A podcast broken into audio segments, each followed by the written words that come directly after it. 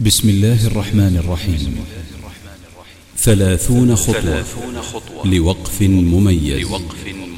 كتبه فضيلة الشيخ القاضي سعد بن محمد بن سعد المهنا رئيس المحكمة العامة بمدينة الدمام. كيف توقف وقفا إرشادات وتوجيهات ونموذج لصيغة وقفية مبتكرة وصيغة وصية مبتكرة.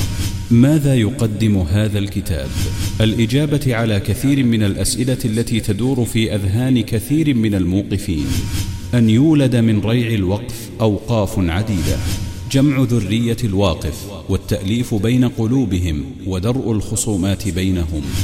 فليكن سراجك أمامك في الحياة لا خلفه الحمد لله وحده والصلاة والسلام على من لا نبي بعده وبعد. إن المتأمل في مدونات الفقهاء وأسفار المحققين من فقهائنا رحمهم الله تعالى حول ما يتعلق بالوقف وأحكامه وقواعده وضوابط إنشائه والتي تعكس سمو الشريعة وشموليتها وديمومتها.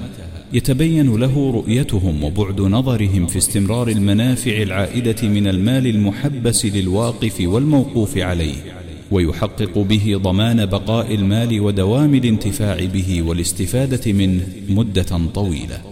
وقد انعقد إجماع المسلمين على ذلك ومن مستندات ذلك قوله تعالى لن تنالوا البر حتى تنفقوا مما تحبون وما رواه الشيخان في صحيحيهما عن ابن عمر رضي الله عنهما قال أصاب عمر أرضا بخيبر فأتى النبي صلى الله عليه وسلم فقال أصبت أرضا بخيبر لم أصب مالا قط أنفس منها فكيف تأمرني به؟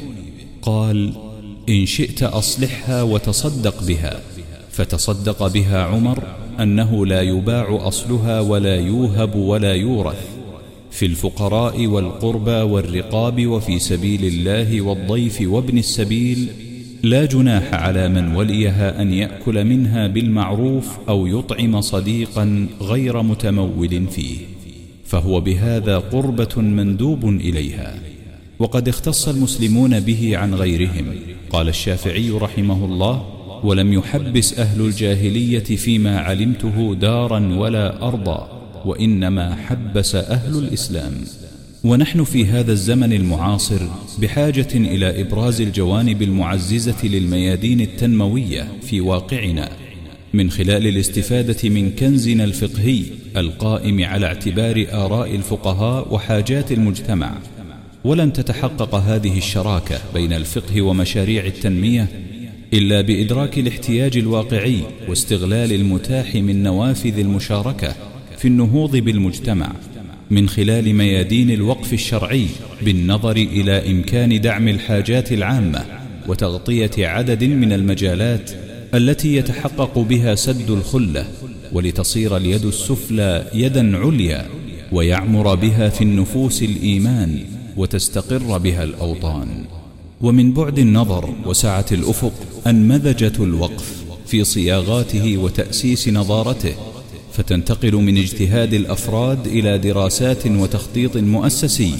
فإن المهتم بالوقف وتشييده ونشره يدرك بأن الساحة بحاجة إلى عدد من الأطروحات والدراسات العلمية في دعم الوقف وتأسيسه. وأحسب أن من مفردات تلك الدراسات ما كتبه فضيلة الشيخ القاضي سعد بن محمد بن سعد المهنا في مدونه الموسوم بثلاثون خطوة لوقف مميز. كيف توقف وقفا؟ إرشادات وتوجيهات ونموذج لصيغة وقفية وصيغة وصية.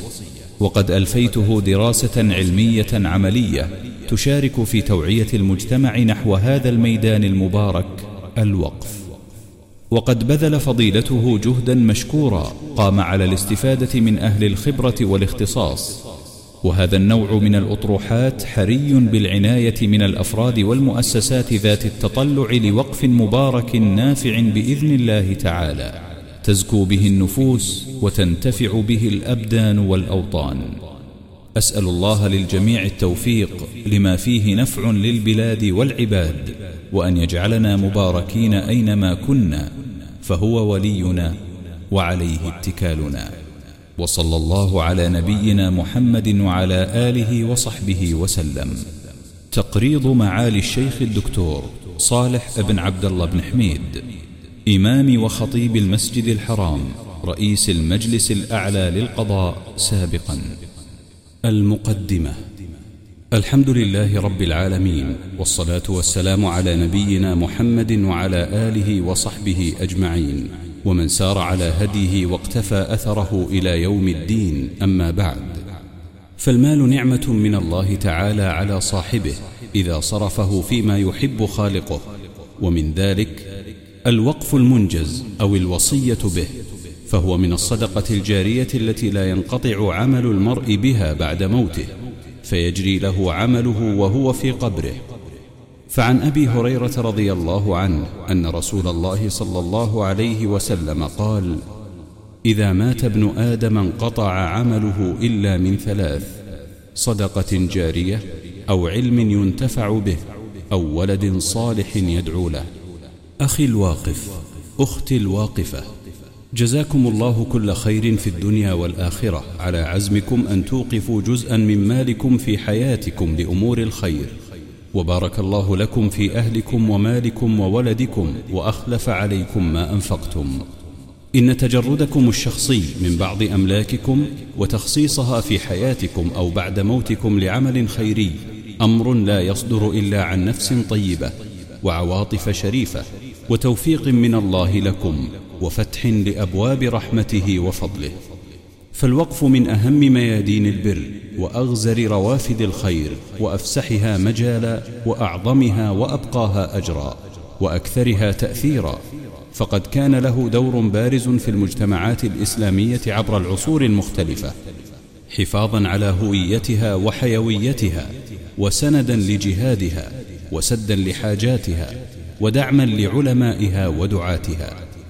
وله دور مهم في التنمية الاقتصادية والاجتماعية في المجتمعات الإسلامية عبر التاريخ الإسلامي حيث تكفلت الأوقاف بتمويل العديد من الحاجات والخدمات الأساسية والعامة للمجتمع. فكم خرجت مدارسه من علماء وحفظت مكتباته من درر وآوت ملاجئه من أيتام وعالجت مشافيه من مرضى لقد مات أهلها وبقي ذكرهم وآثارهم. قال الله تعالى إنا نحيي الموتى ونكتب ما قدموا وآثارهم وكل شيء أحصيناه في إمام مبين. سبب التأليف ولمن هو موجه. كنت أبحث عن دليل إرشادي مبسط يخاطب من يرغب في وضع وقف له ويسهم في تقديم نصائح واستشارات له. ويعرض مقترحا لصيغة وقفية مناسبة ويضع الخطوط المهمة والخطوات العملية للقيام بتوثيق الوقف. ولم أجد في حد علم القاصر شيئا من هذا أو ما يماثله. فاستخرت الله تعالى واستعنت به وحده في تقديم هذا المختصر بأسلوب يناسب الفئة المقصودة ممن يرغب في وقف شيء من ماله من ذوي اليسار وغيرهم.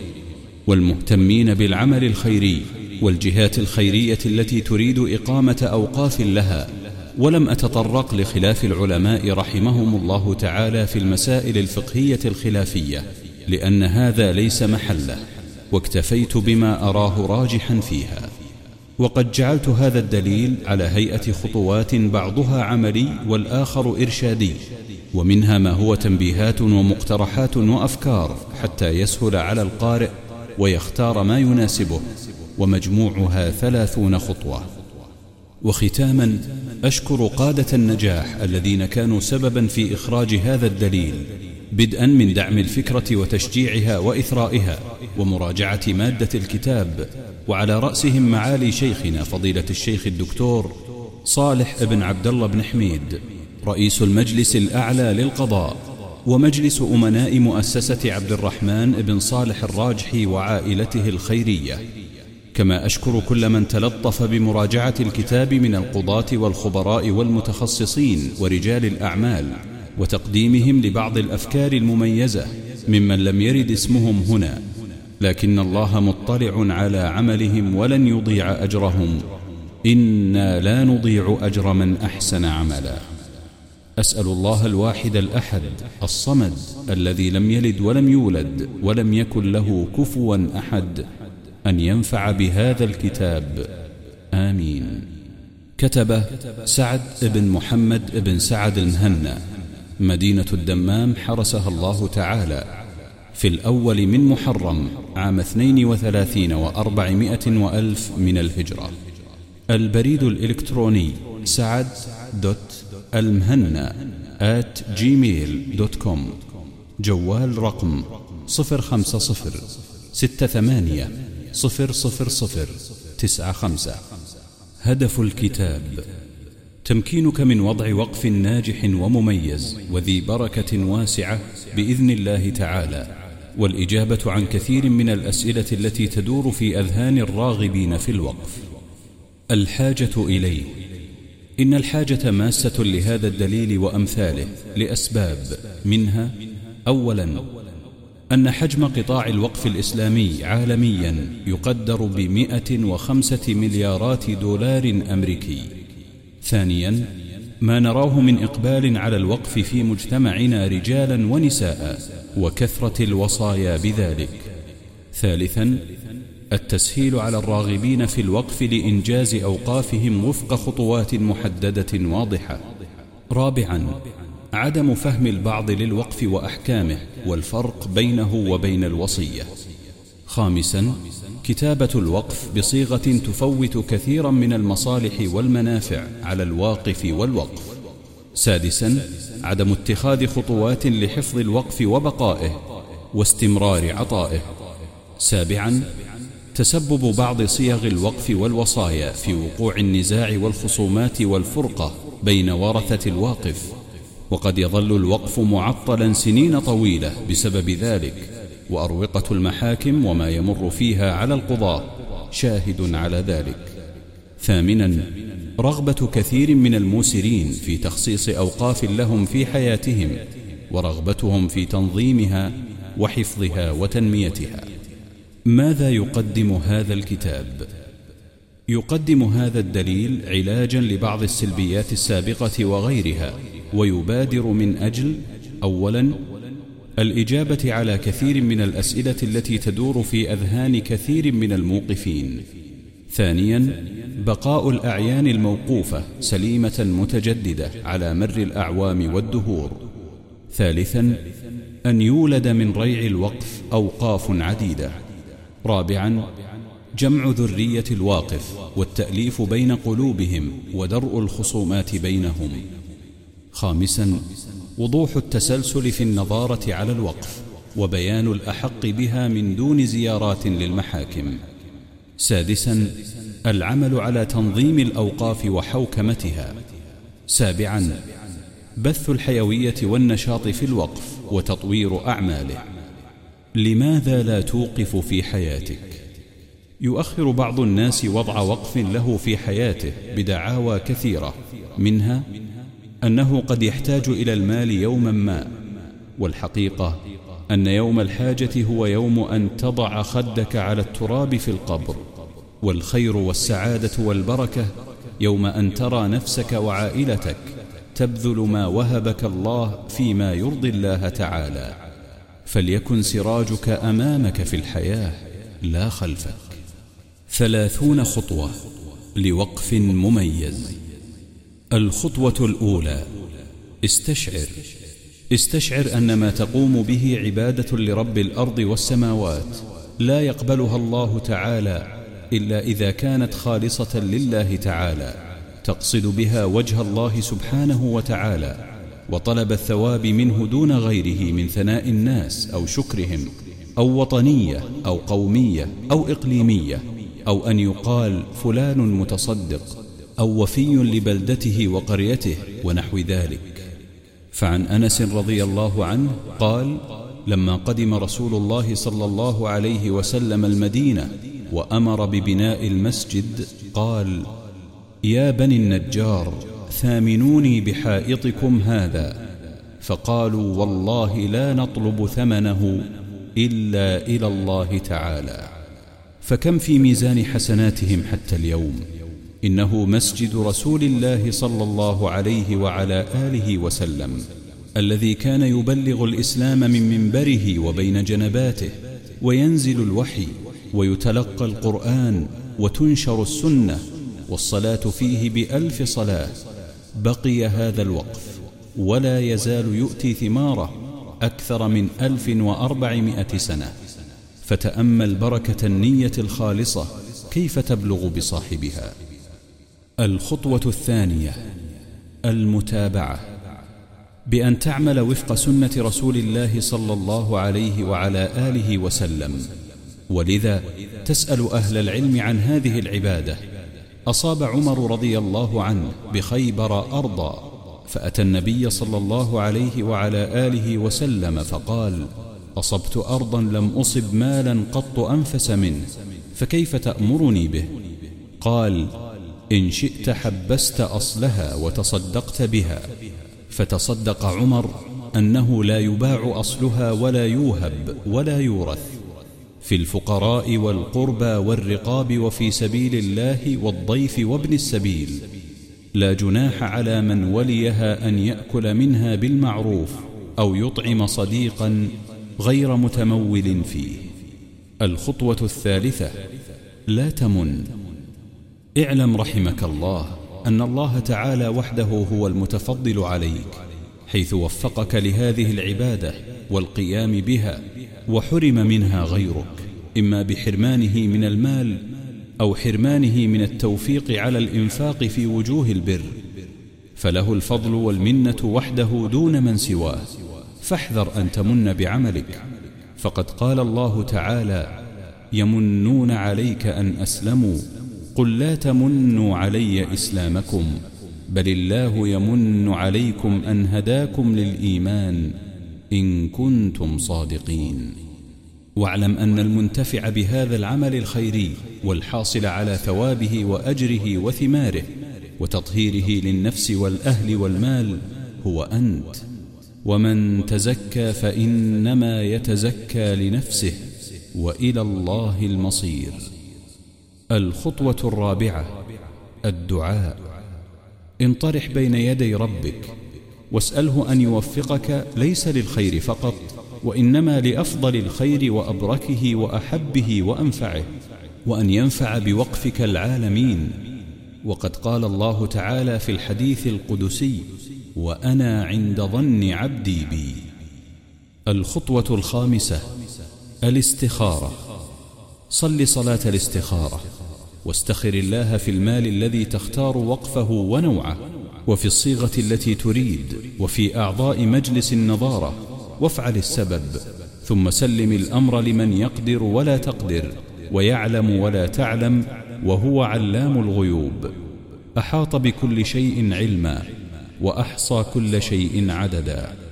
وحينئذ سيختار الله لك وما اختاره الله فهو الخير وفيه الرحمة والحكمة والبركة والتوفيق في الحال والمآل. إن ربي لطيف لما يشاء إنه هو العليم الحكيم. الخطوة السادسة الاستشارة. استشر من كان ذا مهارة وقوة وأمانة في الوقف والنظارة عليه ومن يحمل الهم ويدرك الواقع ولديه همة وأفق واسع ونظرة بعيدة من العلماء والقضاة وطلبة العلم وأهل الإدارة والنظار على الأوقاف والمشاركين في مجالس النظارة والمستثمرين في أموال الأوقاف وقم بزيارة بعض الأوقاف الناجحة في الداخل والخارج. واطلع على صيغها وتأمل في أسباب نجاحها فخذ بها وستكون هذه الخطوات عونا لك على النجاح في وقفك بإذن الله. الخطوة السابعة تنبيه. يجب أن يكون العين المراد وقفها حال كتابة الوقفية والإقرار بذلك مملوكة للموقف ويملك التصرف فيها. وألا تكون مرهونة لبنك أو أي شخص آخر لأنه لا ينفذ تصرفه في العين المرهونة إلا بإذن المرتهن وإذا لم يأذن لم يصح الوقف. الخطوة الثامنة الوقف مما تحب. احرص على أن يكون ما تريد وقفه من مال تحبه ولست زاهدا فيه. فقد روى الإمام البخاري رحمه الله عن أنس رضي الله عنه قال لما نزلت لن تنالوا البر حتى تنفقوا مما تحبون. جاء أبو طلحة إلى رسول الله صلى الله عليه وسلم فقال يا رسول الله الله تعالى يقول لن تنالوا البر حتى تنفقوا مما تحبون. وإن أحب أموالي إلي بيرحاء فهي إلى الله وإلى رسوله أرجو برها وذخرها. فضعها يا رسول الله حيث أراك الله. فقال بخ بخ يا أبا طلحة ذلك مال رابح ذلك مال رابح. فابحث حفظك الله عن الجيد من أموالك فأوقفه ولا توقف الرديء. قال الله تعالى ولا تيمموا الخبيث منه تنفقون ولستم بآخذيه إلا أن تغمضوا فيه. واعلموا أن الله غني حميد. قال ابن عباس رضي الله عنهما في تفسيرها أمرهم بالإنفاق من أطيب المال وأجوده وأنفسه ونهاهم عن التصدق برذالة المال ودنيئه وهو خبيثه. الخطوة التاسعة فريق المئة والعشرين يوما.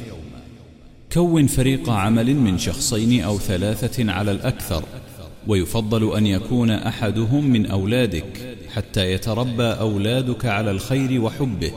ويكون أعضاء الفريق ممن يحملون الهم والهمة ليدرسوا رغبتك في الوقف وأفضل الطرق المناسبة في وضعه ودراسة الصيغ الوقفية ومقابلة بعض النظار وأهل الأوقاف داخل البلاد وخارجها وسماع الإيجابيات والسلبيات وتطلعاتهم وطموحاتهم لتبدأ من حيث انتهى إليه طموحهم وليس علمهم فقط.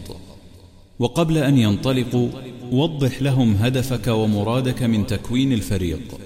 واطلب منهم تقديم أهداف الفريق وخطته ومدته الزمنية بالأيام ومهامه والمحاور الرئيسية التي يركزون عليها وإعداد الأسئلة التي سيطرحونها في لقاءاتهم والمخرجات المتوقعة من الفريق وأن يقوموا بإعداد تقرير عن كل لقاء وزيارة يقومون بها. واطلب منهم مباشرة تقديم دراسة جدوى عن المال الذي تختاره للوقف ومشروع الوقف المزمع أو أن يستعينوا بمكتب متخصص. الخطوة العاشرة. استشراف المستقبل. ماذا تريد أن يكون حال وقفك بعد خمس سنوات أو عشر من جهة النماء والإدارة والتنظيم ومصارفه وأثره وغير ذلك؟ إن جوابك عن ذلك يحدد الأدوات والوسائل التي ستختارها للوصول إلى مرادك وسيكون لديك هدف واضح تعمل له حتى تصل إليه إن شاء الله. الخطوة الحادية عشرة. الجودة. أدر الوقف والعمل الخيري كما تدير عملك التجاري من خلال استقطاب الكفاءات المميزة والخبرات القوية من ذوي الأمانة. واستثمر في عقول الرجال ليبدعوا لك في الإنتاج والتميز والوصول إلى مرادك وأهدافك. ولا تعطي الوقف فضول الأوقات والطاقات فيعطيك فضول النتائج. فجودة التخطيط وإحكام العمليات عامل مهم لتحقيق الجودة في وقفك. وثق بأنه سيكون نموذجا يحتذى به في مجال الأوقاف المميزة بإذن الله تعالى. الخطوة الثانية عشرة. النظارة على الوقف. لمن؟ الناظر على الوقف أو مجلس النظارة هو من يتولى على الوقف ويقوم على شؤونه وتنظيمه إداريا وماليا وتنفيذ شرط الواقف وغير ذلك من أمور الولاية. والنظارة على الوقف إما أن أولا تكون للجهة المختصة في الدولة كهيئة الأوقاف ووزارة الأوقاف أو وزارة الشؤون الاجتماعية إذا لم يعين الواقف ناظرا أو عين ناظرا ثم توفي ولم يذكر الواقف لمن تكون النظارة بعد المتوفى. ثانيا أو تكون لمن عينهم الواقف إذا شرط الواقف ذلك. وحينئذ لا يملك القاضي أو غيره من الجهات كهيئة الأوقاف ووزارة الأوقاف وغيرها التصرف مع وجود الناظر لأن الولاية الخاصة أقوى من الولاية العامة. قال سماحة العلامة رئيس القضاة ومفتي المملكة العربية السعودية سابقا الشيخ محمد بن إبراهيم آل الشيخ رحمه الله وجميع المسلمين الأوقاف التي لها ناظر خاص لا يحق لوزارة الأوقاف الإشراف عليها. الخطوة الثالثة عشرة. اقطع النزاع. من النزاعات التي تحصل كثيرا في الأوقاف النزاع حول الأحقية في النظارة والمصرف. لذا من المناسب أن تعين الناظر باسمه أو أسماء مجلس النظارة الأول وكذا مصارف الوقف. ثم تضع في الصيغة الوقفية مواصفات النظار ومصرفه وتنص على أن الذي يحدد هذه المواصفات ويختار النظار هو مجلس النظارة وعليه أن يسميهم بأسمائهم حتى تغلق الباب على من يريد النزاعات والخصومات ما أمكن. وتفتح نوافذ صحية مناسبة فتبدأ بخطوة موفقة. والبداية من أهم الأسباب التي يبنى عليها النجاح. وسيرد معنا في الصيغة الوقفية ذكر لذلك إن شاء الله تعالى. الخطوة الرابعة عشرة. ما هو الوقف؟ وما الفرق بينه وبين الوصية؟ الوقف هو تحبيس الأصل وتسبيل الثمرة. ومعنى ذلك منع التصرف في رقبة العين التي يدوم الانتفاع بها فلا يجوز بعد وقفها أن تباع أو ترهن أو توهب أو تورث. أما منفعتها فتصرف على وجوه الخير والمنفعة العامة تبعا للشروط التي يحددها الواقف بمعنى أن الوقف تعطى منفعته لا أصله. أما الوصية فهي الأمر بالتصرف بعد الموت والفرق بينهما في هذا الموضع أن الوقف عقد لازم لا يجوز فسخه ولا الرجوع عنه ولا يباع ولا يوهب ولا يورث ولا يرهن. لقول رسول الله صلى الله عليه وسلم لا يباع أصلها ولا يوهب ولا يورث. فالوصية عقد غير لازم إذ لا تلزم إلا بعد الموت فيجوز للموصي تغييرها وتبديلها وإلغاؤها في حياته أو الزيادة عليها وتغيير مصارفها أو تقليلها. ومن الفروق بين الوصية والوقف التي تخفى على كثير من الناس أن الوصية لا تجوز إلا في الثلث من التركة فأقل وما زاد على الثلث فموقوف على إجازة الورثة. لقول النبي صلى الله عليه وسلم الثلث والثلث كثير. أما الوقف فلا حد لأكثره فيجوز للإنسان أن يوقف من ماله ما شاء ولو كان أكثر من الثلث لعدم ورود ما يدل على المنع من الزيادة. مع التأكيد على أن المرء عندما يوقف بعض ماله يجب ألا يكون ذلك سببا في الإضرار بورثته. أو حرمانهم عملا بوصية النبي صلى الله عليه وسلم لسعد بن أبي وقاص رضي الله عنه قال عادني رسول الله صلى الله عليه وسلم في حجة الوداع من وجع أشفيت منه على الموت فقلت يا رسول الله بلغني ما ترى من الوجع وأنا ذو مال ولا يرثني إلا ابنة لي واحدة. أفأتصدق بثلثي مالي؟ قال لا. قال قلت أفأتصدق بشطره؟ قال لا. الثلث والثلث كثير. إنك إن تذر ورثتك أغنياء خير من أن تذرهم عالة يتكففون الناس. ولست تنفق نفقة تبتغي بها وجه الله إلا أجرت بها. حتى اللقمة تجعلها في في امرأتك. وهناك فروق أخرى بين الوقف والوصية يمكن لمن طلب الزيادة مراجعتها. الخطوة الخامسة عشرة. حدد ثلثك في الوصية. إذا لم توقف في حياتك وإنما جعلته وصية لما بعد موتك فإني أنصحك بأن تحدد ثلثك الموقف من التركة. حتى يخرج من خلاف الورثة وتقسيم التركة. وقد يبقى سنين ينتظر موافقة الورثة مع أنه مالك. لذا عين الثلث بأن تقول ثلث تركتي وهو عقار كذا وكذا أو أسهم شركة كذا وكذا ونحو ذلك كما سيأتي معنا في الصيغة المقترحة إن شاء الله. الخطوة السادسة عشرة. أنواع الموقف عليهم. ينقسم الوقف بحسب الجهة الأولى التي وقف عليها في الابتداء إلى ثلاثة أقسام. أولا الوقف الذري نسبة إلى الذرية وهو أن يجعل الواقف الانتفاع من الوقف في ذريته وأقاربه أو يوقفه على نفسه ثم على أقاربه. ثانيا الوقف الخيري وهو الذي يوقف ابتداء على جهة من جهات البر كجهة خيرية للفقراء والمساكين وبناء المساجد والمستشفيات ودور الأيتام وغيرها.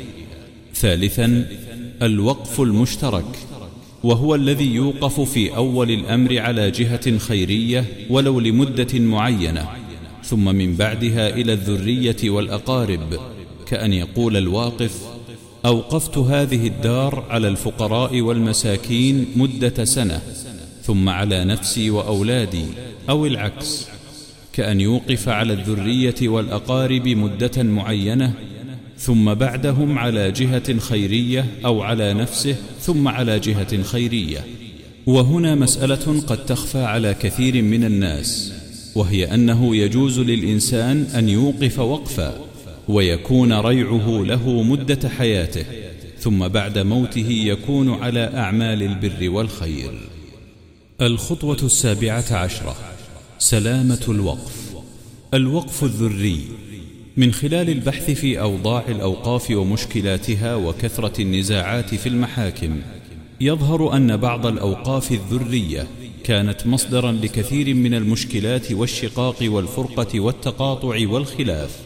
بين ذرية الواقف بدلا من الاجتماع والألفة والمحبة والتواصل والتراحم فجاء الوقف بنتائج هي خلاف ما قصده الواقف. ثم إن تكاثر المستفيدين بتوالي الأجيال يؤدي إلى تفتيت الحصص كما يجعل تلك الأوقاف منشأ للخلافات والنزاعات بين أبناء العائلة الواحدة. فعلى الإنسان أن ينظر في النتائج المترتبة على وقفه وليتجنب ما يكون سببا للعداوة والقطيعة. وإذا كان الإنسان يريد الخير فليبتعد عن النتائج السيئة. لذا من المناسب إذا كان عازما على الوقف على الذرية أن يختار من هذه المقترحات ما يناسبه. المقترح الأول أن يوقف على البطن الأول فقط أي الأولاد ذكورا وإناثا أو الأول والثاني فقط. البطن الثاني أولاد الأبناء أي الأحفاد. ثم بعد ذلك يصرف في وجوه البر. المقترح الثاني أن يحدد نسبة من صرف الريع للذرية مثل عشرين بالمئة على البطن الأول والثاني المحتاج فقط. ثم على مصارف البر والخير.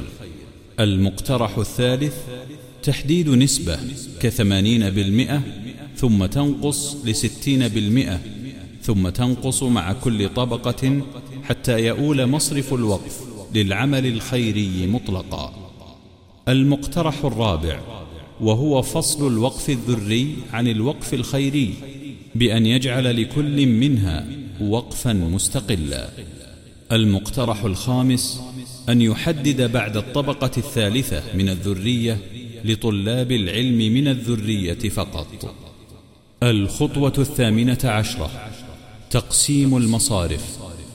قسم مصارف الوقف إلى نسب مئوية مناسبة بين أولا عمارة الوقف وإصلاحه وصيانته إذا كان مما يحتاج إلى الصيانة والعمارة. ثانيا تنمية ريع الوقف واستثماره. واجعل هذين القسمين رقم واحد واثنين مقدمين على كل قسم حتى لو استغرقا كامل الريع في بعض الأعوام. إن الأوقاف التي ليس لها مورد مالي تؤول مع الوقت إلى إهلاك عين الوقف وأصله. وقد ثبت أن واحدا وثمانين بالمئة من أوقاف مدينة بورصة في تركيا قد تمت المحافظة عليها مع مرور القرون. وذلك باستثمار جزء من العائد في عمارتها والمحافظة عليها. ثالثا أجرة النظار وهي مهمة حتى تكون دافعا لهم على حفظ الوقف وتنميته والبحث عما ينفع الواقف. ومن المعلوم أن هذه النسبة تختلف بحسب حجم الوقف وريعه. رابعا باقي النسبة تكون للصرف على المنتفعين من الوقف. خامسا يذكر الواقف أن لمجلس النظارة في بعض السنوات وضع نسبة من الصرف للطوارئ التي قد يحتاج إليها الوقف. الخطوة التاسعة عشرة. نوع المال الموقوف. المراد بهذا العين التي تريد وقفها وتحبيسها وهي إما أن تكون أولا عقارا كالأبراج والفنادق والمجمعات التجارية والعمائر والمنازل ونحوها. ثانيا مالا نقديا وهو ما يعرف بوقف النقود كمحافظ الأسهم التي تستخدم للمتاجرة والمبالغ المالية كمليون ريال ونحوه. ثالثا أسهما في شركات تجارية أو صناعية أو عقارية أو غيرها. رابعا مجموعة من بعض ما ذكر أو جميعه مثل من يوقف بنكا أو مصرفا أو مصنعا له أو شركة أو مشروعا ونحو ذلك وكل ذلك وقفه مستحب وصحيح على الراجح من أقوال أهل العلم. الخطوة العشرون التعيين عين المال الموقف من عقار أو مال أو أسهم. وصفه وصفا ينفي عنه الجهالة ومشابهة غيره. فإن كان عقارا فاذكر موقعه ومصدر صك ملكيته ورقمه وتاريخه. وإن كان مالا نقديا فاذكر جنسه ومقداره. وإن كان أسهما فاذكر اسم الشركة وعددها. وفي أي محفظة هي؟ واسم البنك ورقم الحساب وهكذا. حتى لا يختلف الورثة في تخصيصه. الخطوة الحادية والعشرون. الطيب. اختر لوقفك من المال أو العقار ما كان مكسبه ووصوله إليك من طريق طيب حلال. وابتعد عما كان من كسب غير طيب. فإن الله طيب لا يقبل إلا طيبا.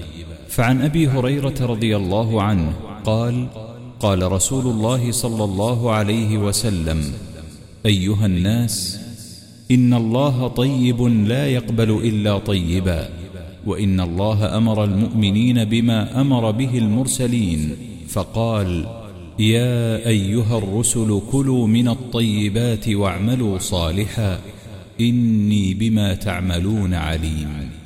وقال يا أيها الذين آمنوا كلوا من طيبات ما رزقناكم واشكروا لله إن كنتم إياه تعبدون.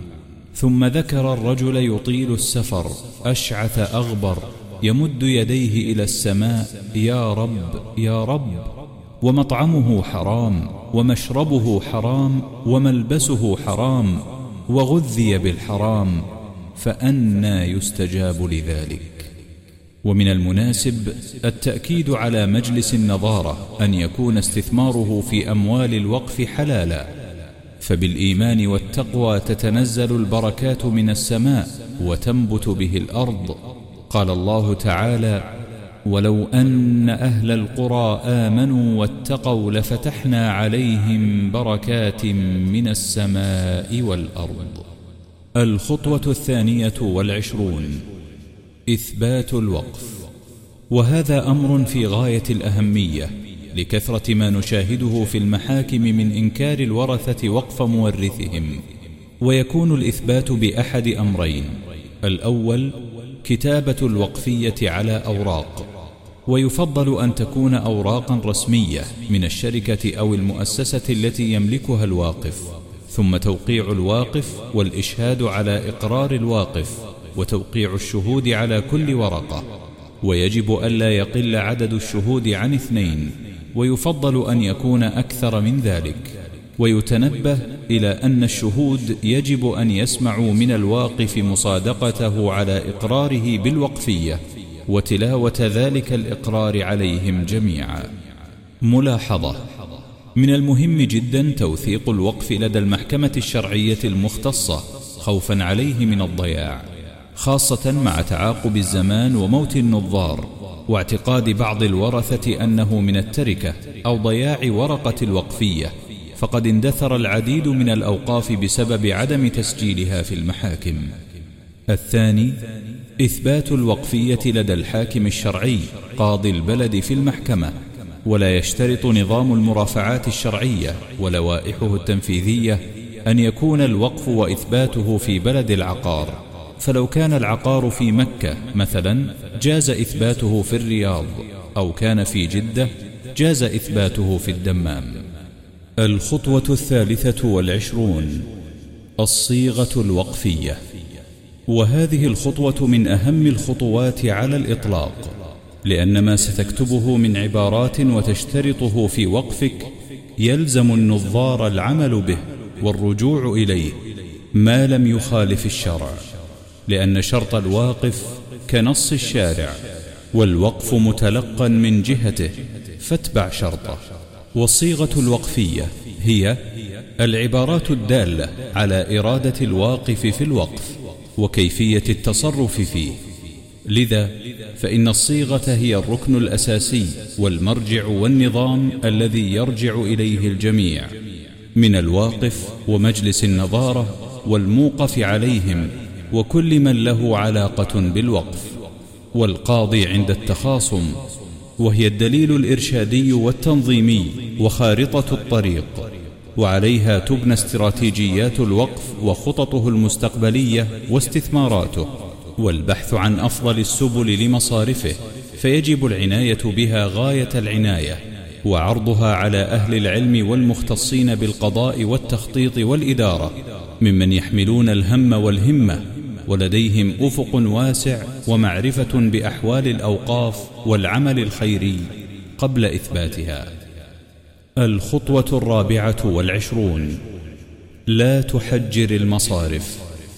ليكن أفقك واسعا فلا تضيق في مصرف الوقف كما فعل بعض الواقفين فيقول على سراج مسجد آل فلان أو إمام المسجد الفلاني ونحوها من الأوقاف التي ريعها كثير جدا ومصرفها محدود جدا. وقد لا توجد الجهة التي عينتها للصرف بعدك فيحتاج إلى فتوى للبحث عن مصرف آخر. بل اذكر ما تريد ثم وسع الدائرة وعمم. كأن تقول مثلا على مركز البحوث والدراسات العلمية بجامعة كذا. فإن عدم فعلى مركز البحوث والدراسات بمدينة كذا. ثم منطقة كذا ثم في دولة كذا أو على أيتام بلدة كذا. فإن عدم فعلى أيتام منطقة كذا وهكذا. الخطوة الخامسة والعشرون. المرونة. ضع خطوطا عريضة في عبارات الوقف وشروطك فيه واترك التفاصيل لمجلس النظارة. حيث إن الأمور تختلف باختلاف الزمان والسنين والأحوال وأعراف الناس وحاجاتهم وغير ذلك. واكتب وقفك بعبارات مرنة ومناسبة تصلح لكل زمان ومكان وأشخاص وأحوال وتناسب التغيرات. ومن الأمثلة مصرف الوقف وتحديد النسب في المصارف وأجرة النظار ومن العبارات أن تقول في الصيغة كما سيأتي معنا وكل ما ذكرت واشترطت إنما أريد به وجه الله تعالى ومقصد الشرع الأكمل والأفضل والمصلحة العامة. فمتى ما وجدت في أي زمان ومكان فللنظار العمل بها وإن خالفت ما ذكرت واشترطت. الخطوة السادسة والعشرون صيغة وقفية مبتكرة. الصيغة تختلف باختلاف الوقف وحجمه. فخذ من هذه الصيغة أدناه وفقك الرحمن لكل خير ما يناسب وقفك. إقرار وقفية.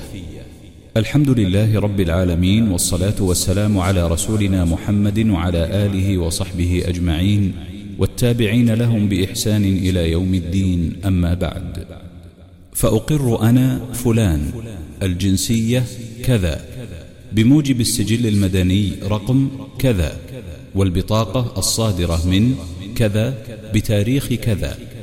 وأنا بكامل الأهلية المعتبرة شرعا وبطواعية مني واختيار في هذا المجلس الكائن كذا بمدينة كذا وبمحضر من شهود الحال وهم كل من أولا فلان. الجنسية كذا بموجب السجل المدني رقم كذا. اثنان فلان الجنسية كذا بموجب السجل المدني رقم كذا. ثالثا فلان الجنسية كذا بموجب السجل المدني رقم كذا. بأني قد أوقفت من ملكي وقفا منجزا ما يلي. أولا وصف العين رقم الصك تاريخه مصدره كتابة عدل مدينة كذا. ثانيا وصف العين رقم الصك تاريخه المحكمة العامة بمدينة كذا. ثالثا وصف العين رقم الصك تاريخه مصدره كتابة عدل كذا. رابعا وصف العين رقم الصك تاريخه مصدره كتابة عدل كذا. وهكذا. وقد أوقفت ما ذكر أعلاه بألا يباع ولا يورث ولا يوهب. وهذه الأوقاف وما أوقفه أو أوصي به لاحقا من مال أو عقار تأخذ الأحكام والشروط الواردة في هذه الوقفية وهي كما يلي. أولا مجلس النظارة. واحد تعيين النظار. أولا جعلت الناظر عليها مجلسا مكونا مني أنا الواقف ومن أبنائي ومن طلبة العلم وأهل الخبرة في هذا الشأن وهم كل من واحد فضيلة الشيخ فلان اثنان فضيلة الشيخ فلان ثلاثة فلان أربعة فلان خمسة فلان. ثانيا يتكون مجلس النظارة على الدوام من ثلاثة من ذريتي لا يزيدون ولا ينقصون واثنين من طلبة العلم. اثنان صفاتهم. أولا القوة والأمانة والصلاح ما أمكن. ثانيا أن يكون لدى أبنائي كلهم أو بعضهم خبرة بالعمل التجاري وإدارته ما أمكن. ثالثا أن يكون لدى أحد طلاب العلم علم شرعي وقضائي. والثاني لديه خبرة بالأعمال الخيرية والإدارية ما أمكن. رابعا أن يكونوا من أهل السنة والجماعة. خامسا من ثبت عليه من النظار جرح في أمانته أو عدالته فلا ولاية له على هذه الأوقاف ويحدد ذلك مجلس النظارة ولهم اختيار بدل عنه. ثلاثة تعاقب النظار وتسلسلهم. أولا إذا توفي أحد أبنائي من النظار أو قرر طلب إعفائه أو كان غير أهل فلبقية مجلس النظارة عزله وإقامة غيره. من ذرية من توفي أو عزل أو طلب الإعفاء أو كان غير أهل بحيث إنه يحل محل أبيه شخص واحد فقط. وهكذا بطنا عن بطن. ثانيا وإذا كانت ذرية أبناء الذكور لا يوجد فيهم من يصلح لعدم رشد أو بلوغ أو صلاح لا قدر الله أو غير ذلك فيرشح مجلس النظارة أحدهم ليقوم مقام المتوفى أو طالب الإعفاء أو من تم عزله حتى يوجد من أبنائه من يكون أهلا.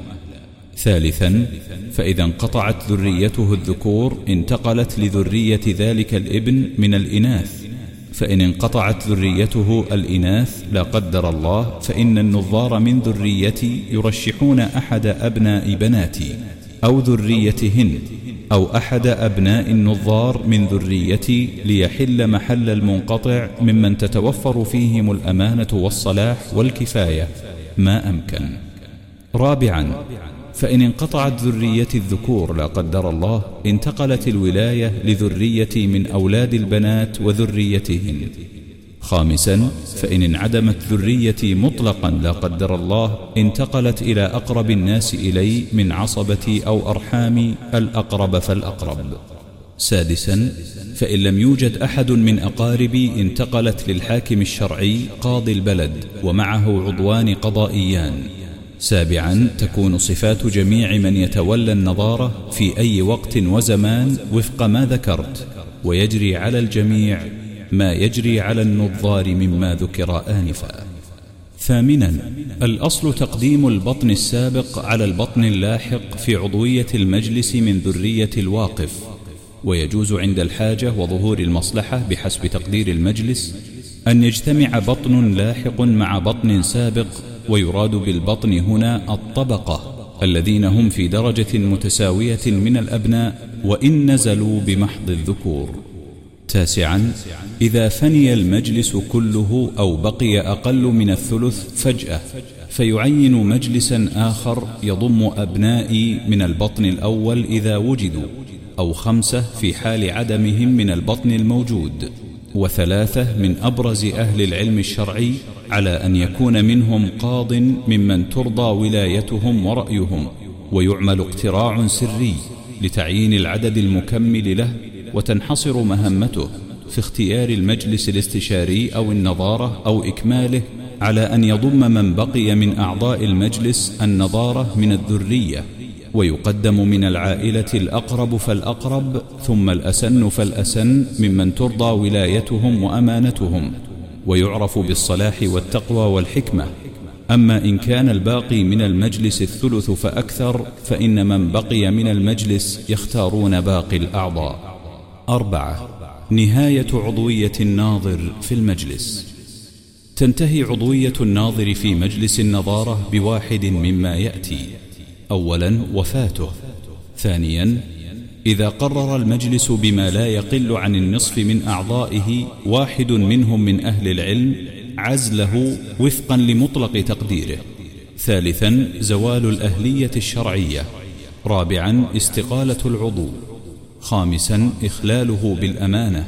سادسا عجزه البدني عن القيام بأعمال النظارة سابعا يقدر مجلس النظارة جميع ما سبق. خمسة مهام مجلس النظارة أولا الاجتهاد في إدارة الأوقاف بأفضل الطرق المتبعة عرفا. ثانيا وضع تنظيمات وضوابط تحكم الإشراف على الأوقاف بما يحقق مصلحتها. واستمرار نفعها في المستقبل. ثالثا إدارة الاستثمارات بما يحقق المصلحة دون قيد عليهم أو شرط سوى الالتزام بالضوابط الشرعية. رابعا إذا رأى مجلس النظار أن المصلحة أو الحاجة تقتضي بيع الأوقاف أو جزء منها لتعطل منافعها أو نقص دخلها أو لم ينقص ريعها لكن يوجد ما هو أفضل منها أو غير ذلك من المصالح والشراء بثمنها عقارات أو أموال أفضل فلهم ذلك. خامسا أن ينتخبوا من بينهم رئيسا لهم ونائبا له. سادسا لهم أن يوظفوا مديرا تنفيذيا وأي عناصر وظيفية تحتاج إليها الأوقاف. سابعا فتح الحسابات ومراجعة البنوك. وإجراء كافة المعاملات البنكية على اختلاف درجاتها وعملياتها. ثامنا تشكيل اللجان الاستشارية لتحقيق مصلحتها. تاسعا تحديد وجوه ومبالغ الإنفاق الخيري والاستثمار. عاشرا العمل بكل ما فيه مصلحة الوقف.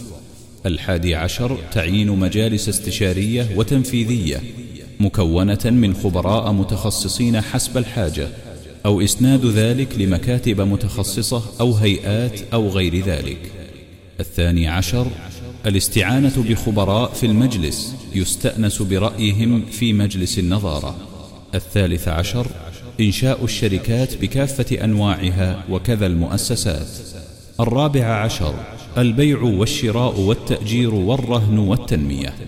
الخامس عشر المداعاة والمطالبة والمرافعة والمخاصمة وتقديم الدعاوى وطلب حفظها وإيقافها والجواب على الدعوى وردها وطلب اليمين وردها والإقرار والصلح والإبراء وطلب الخبراء والطعن بالتزوير والاطلاع على المستندات والقناعة بالحكم والاعتراض عليه وطلب الاستئناف ونظر المحكمة العليا وكافة إجراءات التقاضي في المحاكم والهيئات واللجان داخليا وخارجيا على اختلاف درجاتها وجهاتها. السادس عشر تمثيل الوقف أمام الجهات القضائية والإدارية والهيئات واللجان وكافة الأجهزة الحكومية وتوكيل الغير والمحافظة على الوقف وصيانته وغير ذلك مما يرونه يحقق مصالح الوقف. السابع عشر لهم أن يوكلوا أو ينيبوا مجتمعين أو منفردين أحدهم أو واحدا من غيرهم. ولوكيلهم توكيل من يراه في جميع ما ذكر في هذه الوقفية. الثامن عشر إنشاء قسم للمحاسبة ليقوم بإعداد الحسابات والتقارير المالية السنوية وإعداد الميزانيات التقديرية والقوائم المالية. التاسع عشر تعيين مراجع حسابات داخلي ومدقق خارجي على أن يكون من ضمن أفضل بيوت الخبرة العالمية في مجال تدقيق الحسابات. عشرون ويحمل جميع ذلك على المصاريف الإدارية والتشغيلية وتقدير الصرف على ذلك حسب ما يراه ويقدره مجلس النظارة. الحادي والعشرون إلى غير ذلك من المهام والصلاحيات التي للنظار في كل زمان ومكان بحسبه وكل ما فيه جلب النفع للوقف أو دفع الضرر. ستة واجبات النظار الشخصية. أولا على النظار تقوى الله ومراقبته في جميع ما يخص هذه الأوقاف وليتذكروا قول رسول الله صلى الله عليه وسلم الخازن الأمين الذي ينفذ وربما قال يعطي ما أمر به كاملا موفرا طيبا بها نفسه فيدفعه إلى الذي أمر له به أحد المتصدقين. ثانيا الإفصاح عما له فيه مصلحة شخصية من القرارات.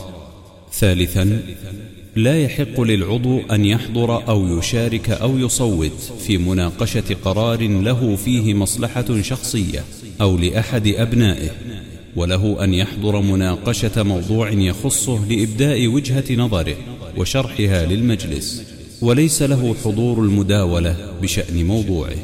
رابعا فيما عدا الموضوع الذي يخص العضو فإنه يثبت حضوره لكامل بقية الجلسة ويصوت على باقي القرارات. خامسا على كل ناظر أن يحرص على منع وقوع الضرر بالأوقاف أو وقوع التفريط فيما استؤمن عليه من أموال أو وثائق أو عهد. سادسا أن يعهد لذويه بأداء كل الحقوق المتعلقة بالوقف إذا أصابه العجز أو ضعف شعوره. سابعا يقدر ويقرر جميع ما ذكر مجلس النظارة. وإذا وقع منهم خطأ أو سهو فهم في حل منه. ثامنا ليس لأحد من النظار حق في رفض توكيل من تم اختياره من النظار أو غيرهم. ومن يمتنع عن التوكيل ينظر المجلس في إنهاء عضويته وعزله من مجلس النظارة. سبعة قرارات مجلس النظارة. أولا يكون رأي النظار في اتخاذ أي قرار أو رأي ملزما ونافذا بالإجماع فإن اختلفوا فبالأكثرية إلا ما اشترط فيه الإجماع في هذه الوقفية. ثانيا عند تساوي الأصوات يرجح الجانب الذي فيه الرئيس. ثالثا لا يحق لأحد منازعتهم من أي جهة حكومية أو خاصة أو أفراد.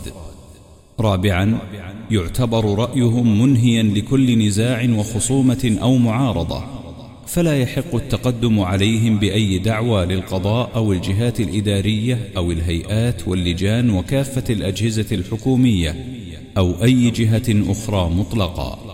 خامسا يتخذ مجلس النظارة أمانة للمجلس وسجلا يدويا وإلكترونيا. يدون فيه جميع ما يتعلق باجتماعات المجلس وتفاصيلها وبنود الاجتماعات والقرارات والتوصيات ومتابعتها ومدة إنجازها وتكاليفها وغير ذلك. ثمانية مصارف الوقف. أولا على النظار أن يصرفوا صافي ريع الأوقاف بعد خصم المصاريف الإدارية والتشغيلية ونحوها. وفق تقرير معتمد من مراجع الحسابات على النحو التالي. واحد يخصص عشرة بالمئة من صافي الريع مكافأة للنظار تقسم بينهم بالتساوي مقابل جهدهم وإدارتهم ومن كان في غنى عن ذلك وتنازل عنها للوقف فله الأجر من الله وتضاف إلى بنود الوقف الأخرى. وإن كانت النسبة المقدرة للنظار قليلة أو كثيرة في أي وقت أو زمان أو حال أو مكان فللنظار تقدير أجرة المثل وجنسها ويخصص جزء من هذه النسبة لتدريبهم وتأهيلهم وتطوير قدراتهم في كل أمر له علاقة بأعمال ومهمات مجلس النظارة بحسب ما يرون. اثنان إن كانت المكافأة المقدرة للنظار قليلة أو كثيرة في أي وقت أو زمان أو حال أو مكان فللنظار تقدير أجرة المثل وجنسها.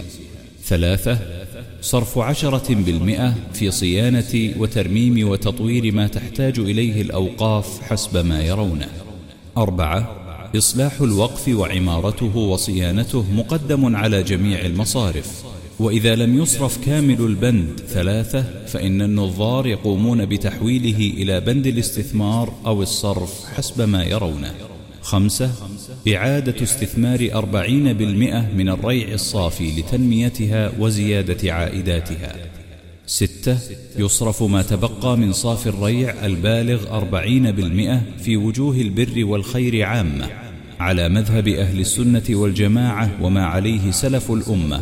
مثل بناء المساجد وصيانتها ورعايتها وبناء ما يتعلق بها من سكن للإمام والمؤذن وغيرها مساعدة الفقراء والمساكين والأرامل كفالة الأيتام المحتاجين ورعايتهم دعم مجالات الدعوة إلى الله عز وجل بكافة أنواعها إطعام الطعام وسقي الماء وحفر الآبار في الأماكن المحتاجة لذلك سد حاجة العلماء وطلبة العلم.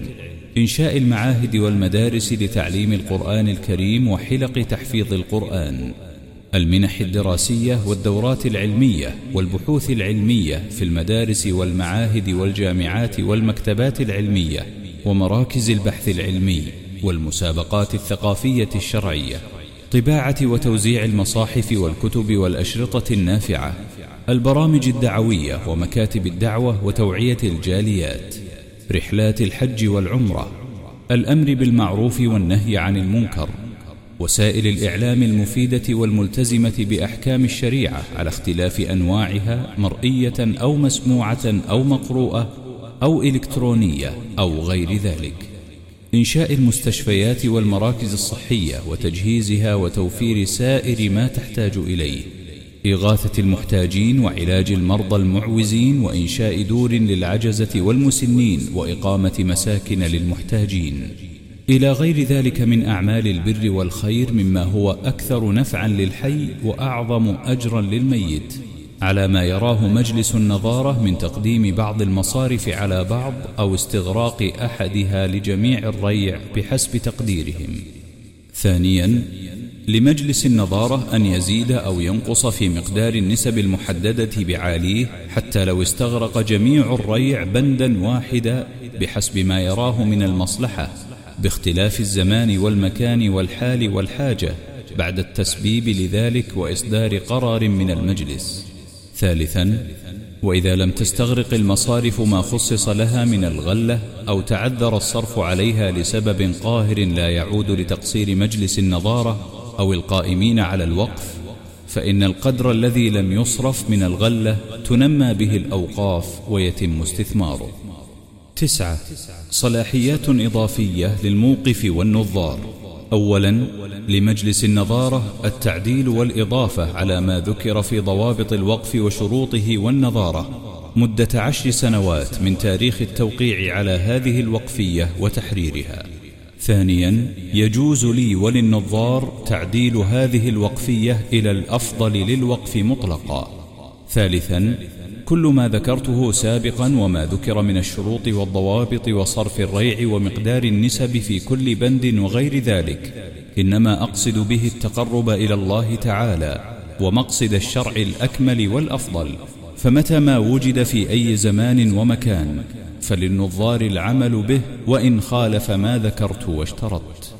أسأل الله تبارك وتعالى أن يتقبل ذلك مني وأن يجعل ما قدمت حجابا لي من النار وسببا للفوز برضا الرحمن والبركة لي في عمري وذريتي ومالي ووالدي وزوجتي وأولادي والمسلمين وأن يجعل ثوابه لي ولوالدي وأهل بيتي وأن يوفق ذريتي من بعدي للحرص على هذه الأوقاف التي أشركتهم في ثوابها وأن يوفقهم للاعتناء بها وإعانة القائمين عليها وأن يجعل هذه الأوقاف سعادة لنا ولهم في دينهم ودنياهم ولغيرهم من المسلمين. وقد أوقفت هذه العقارات وقفا دائما إلى يوم القيامة ولا أجيز لأحد الاعتراض عليها أو تعطيل مصالحها أو تبديلها.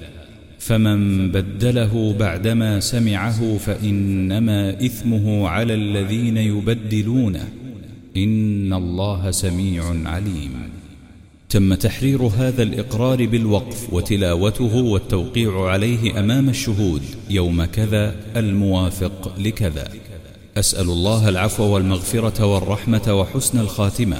وصلى الله وسلم وبارك على نبينا محمد وعلى آله وصحبه أجمعين. الواقف فلان التوقيع. الشهود واحد فلان التوقيع. اثنان فلان التوقيع. ثلاثة فلان التوقيع. الخطوة السابعة والعشرون صيغة وصية مبتكرة.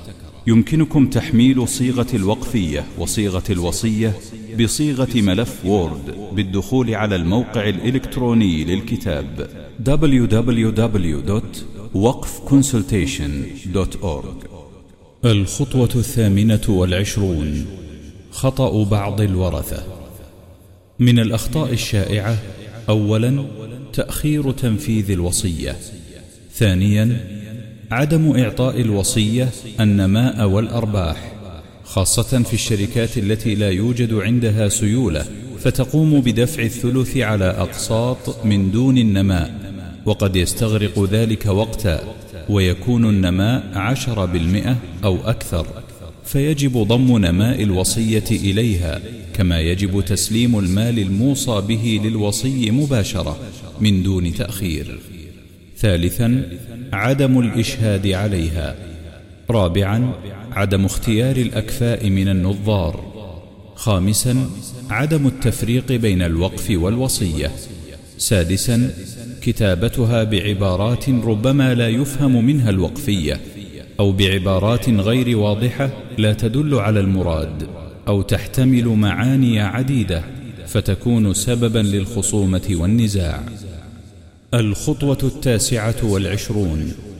التوثيق.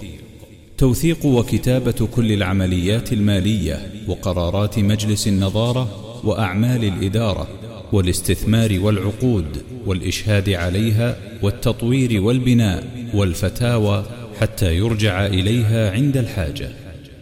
الخطوة الثلاثون. مقترحات لإدارة الوقف. وهذه المقترحات خاصة بمن كان له وقف كبير. المقترح الأول أن يكون الوقف ومجلس النظارة هو الجهة العليا واقعيا وتنظيميا وهيكلة ولا يكون تحت شركة أو مؤسسة بل يتخذ الشركة أو المؤسسة ذراعا له فقط لتنفيذ مهامه وأعماله. المقترح الثاني فصل الملكية.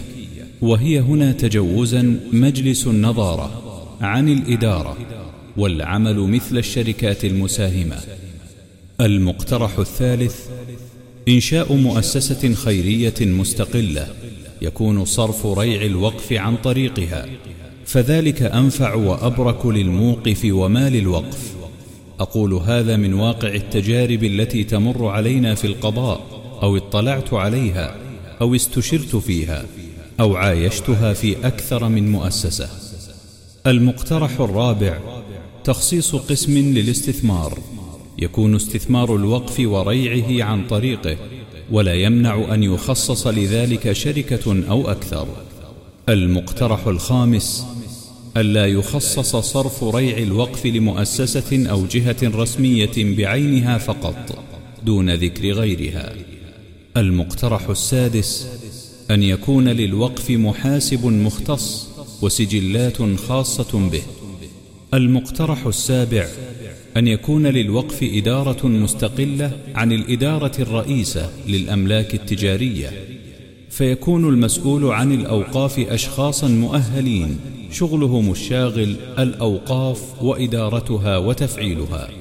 وليس عليهم متابعة إدارة أملاكك أو الجهة الخيرية وأعمالها. بل عليهم فقط إدارة أعمال الوقف.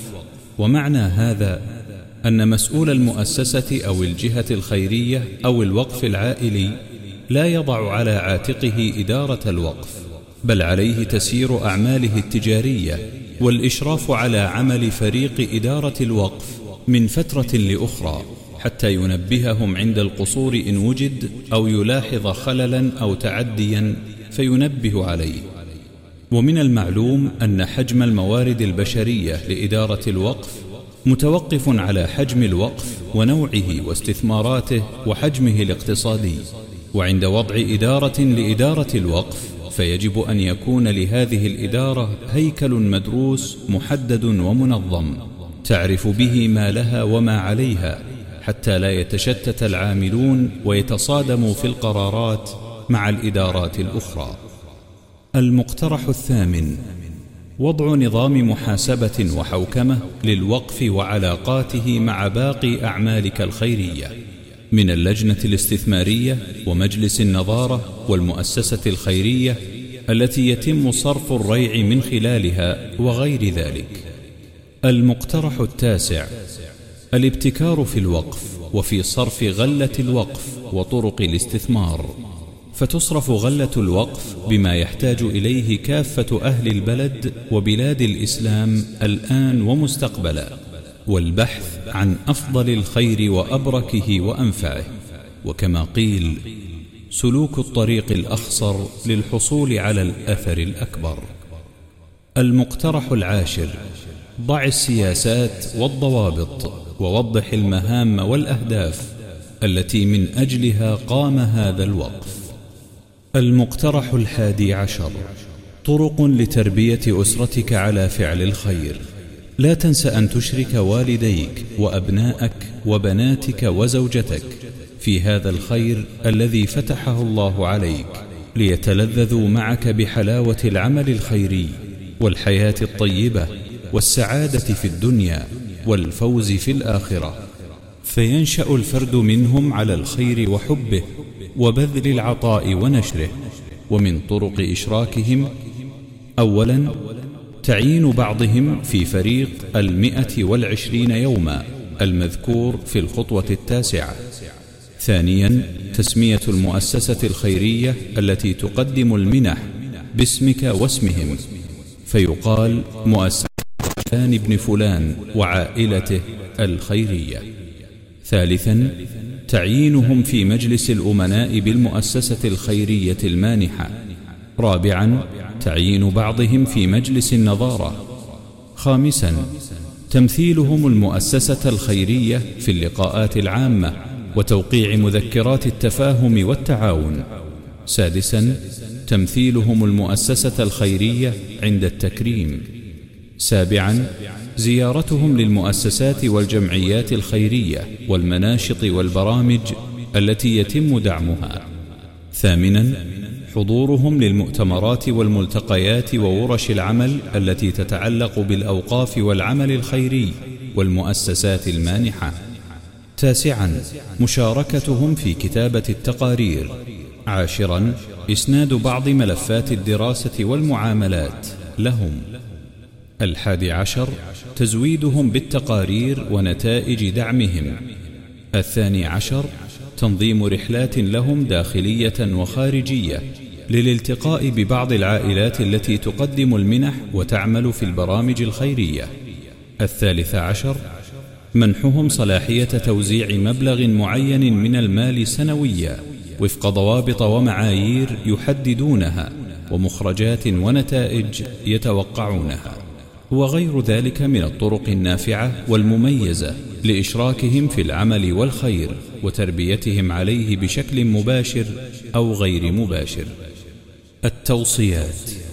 أولا إنشاء مراكز استشارية متخصصة في الأوقاف وصياغة الإثباتات الوقفية. ثانيا وضع الاستراتيجيات للأوقاف والعمل على التخطيط والتنظيم لها. وحسن إدارتها وحوكمتها. ثالثا الاهتمام بالصيغ الوقفية وانتقاء عباراتها وتقديم نماذج متعددة منها. رابعا دراسة التجارب الوقفية الناجحة داخليا وخارجيا ثم نشرها. خامسا العمل على تذليل العقبات النظامية التي تحول دون إقبال الناس على الأوقاف وإثباتها لدى الجهات المختصة. سادسا التوعية الإعلامية بأهمية الوقف وثماره وبيان الطرق العلمية في الأوقاف والوصايا. سابعا وضع أدلة عملية إرشادية للموقفين. ثامنا إفراد الوقف بمؤتمر مستقل لبيان دور الأوقاف في دعم الجهات الخيرية وسبل تفعيل ذلك في هذا العصر. تاسعا سن الأنظمة في وزارة التجارة للإذن بإنشاء شركات وقفية غير ربحية. عاشرا إدراج لوائح وأنظمة الأوقاف والوصايا ضمن أنظمة الشركات العائلية خاصة أن كثيرا من مؤسسي الشركات يوقفون أو يوصون بذلك.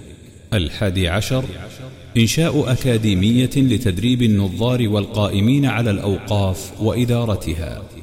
خاتمة.